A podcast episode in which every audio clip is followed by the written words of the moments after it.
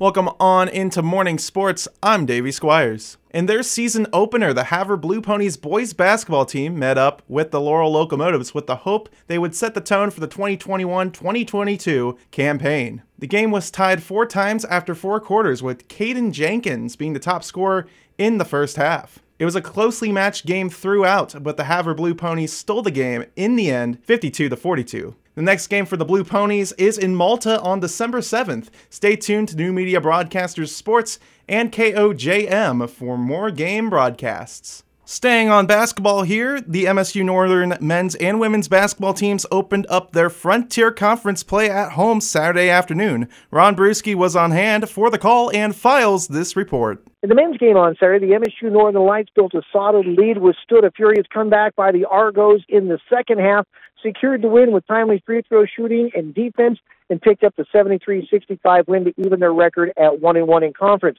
Maceo McCadney led the way with 17 points, 14 for Harris, 14 for Kellner, who also had 13 rebounds. In the women's game, University of Providence knocked off the MSU Northern Skylights 74-48.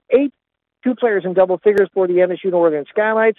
Peyton Kerr had 20, and Latia Lawrence had 12.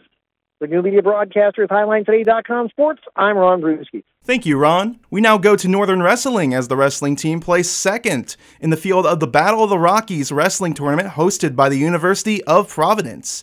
The host team took first with 167, and the Lights took second with 163. First place finishers for Northern were Nick Kuntz at 133, Martin Wilkie at 147, and Rylan Burns at 174. Carl Hansen, 184, and Isaac Bartel at 197. Devin Crawford took third place, while Connor Harris took fourth. Next for the Lights wrestling team will be a dual meet against Eastern Oregon. This match will take place December 17th in Reno, Nevada. And that same weekend, the Lights will take part in the Reno Tournament of Champions. Taking a look at the rundown of sports we got for this week. This Saturday, the girls' high school basketball team, Havre, will be at Billings Central with tip-off at 3.30. That game can be caught on 610 KOJM AM. High school wrestling, Havre will take part in the Butte Mixer on Thursday, and then they will be in the fields for the Mining City Dual Meet tournament Friday and Saturday.